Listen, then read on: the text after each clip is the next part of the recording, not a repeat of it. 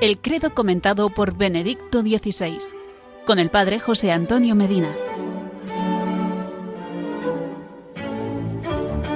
Hola amigos, porque queremos tener razones para creer y motivos para la esperanza, seguimos compartiendo el credo comentado por Benedicto XVI. Hoy hablaremos sobre la oración del credo. Y partimos desde estas preguntas. ¿Dónde hallamos la fórmula esencial de la fe? ¿Dónde encontramos las verdades que nos han sido fielmente transmitidas? La respuesta es sencilla. En el credo, o como también lo llamamos, la profesión de fe o símbolo de la fe. En esta oración nos enlazamos con la persona y la historia de Jesús de Nazaret. También hoy necesitamos que el credo sea mejor conocido, comprendido y orado. Sobre todo es importante que el credo sea, por así decirlo, reconocido. Conocer, de hecho, podría ser una operación solamente intelectual, mientras que reconocer quiere significar la necesidad de descubrir el vínculo profundo entre las verdades que profesamos en el credo y nuestra existencia cotidiana. ¿Con qué fin? A fin de que estas verdades sean verdadera y concretamente, como siempre lo han sido, luz para los pasos de nuestro vivir. En el credo se injerta la vida moral del cristiano que en él encuentra su fundamento y su justificación.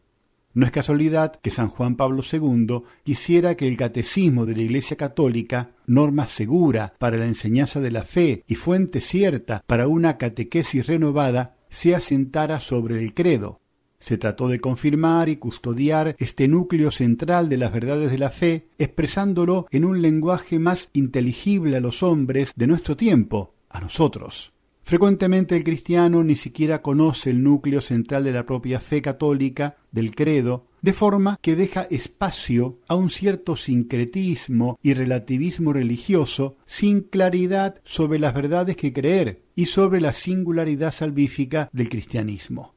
Actualmente no es tan remoto el peligro de construirse, por así decirlo, una religión autofabricada. En cambio debemos volver a Dios, al Dios de Jesucristo, debemos redescubrir el mensaje del Evangelio, hacerlo entrar de forma más profunda en nuestras conciencias y en la vida cotidiana es necesario retomar y profundizar en las verdades centrales de la fe acerca de Dios, del hombre, de la Iglesia, de toda la realidad social y cósmica, meditando y reflexionando en las afirmaciones del credo.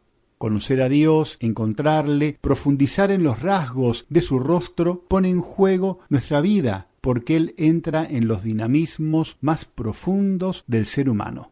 Nos encontramos la semana que viene para conocer más nuestra fe, la fe de la Iglesia, la fe que nos gloriamos de profesar en Cristo Jesús. Que Él les bendiga hoy y siempre.